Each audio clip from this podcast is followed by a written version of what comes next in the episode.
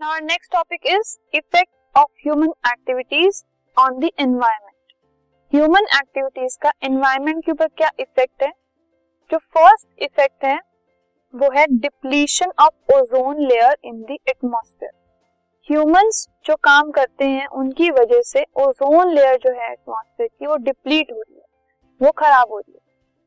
Now what is ozone जो ozone molecule होता है उसमें तीन ऑक्सीजन एटम्स होते so it is made up of three oxygen atom and इसका जो फॉर्मूला है it is O three at higher levels in the atmosphere जब एटमोस्फेयर का लेवल इंक्रीज होता जाता है मतलब सी लेवल से अगर हम बहुत हाइट पर चले जाते हैं सो so जो यूवी रेडिएशन है, वो कुछ ऑक्सीजन को स्प्लिट कर देते हैं, ठीक है?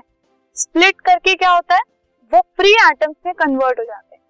और जो फ्री एटम्स हैं, वो कुछ फ्री एटम्स वो बाकी ऑक्सीजन मॉलिक्यूल के साथ मिलकर ओजोन फॉर्म कर लेते हैं विच इज़ वेरी पॉइजनस ये नॉर्मली ऐसे ऑक्सीजन एग्जिस्ट करती है। यूवी रेडिएशन की वजह से O प्लस ओ में वो स्प्लिट हो गया, ठीक है? अब फर्दर ऑक्सीजन जो है, वो फर्दर इस नेसेंट ऑक्सीजन के साथ this is called nascent oxygen ठीक है? इसके साथ कंबाइन होकर ओजोन फॉर्म कर लेता है।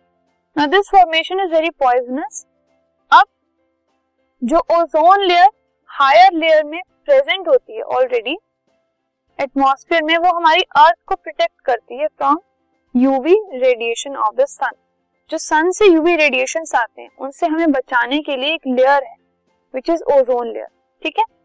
अब जो यूवी रेडिएशन हैं क्योंकि ओजोन लेयर डिप्लीट हो रही है वो कम हो रही है तो हमारी प्रोटेक्शन कम हो रही है ठीक है? सो so, ज़्यादा से ज़्यादा यूवी रेडिएशन एंटर करे अब कर पाएँगे अर्थ के अंदर। सो so, उनकी वजह से स्किन कैंसर हो सकता है ह्यूमंस में और बहुत सारे और भी क्रोनिक डिजीजेस हो सकते हैं। Now the ozone layer it is being damaged by the use of chemicals like chlorofluorocarbons CFCs used in refrigerators and fire extinguishers.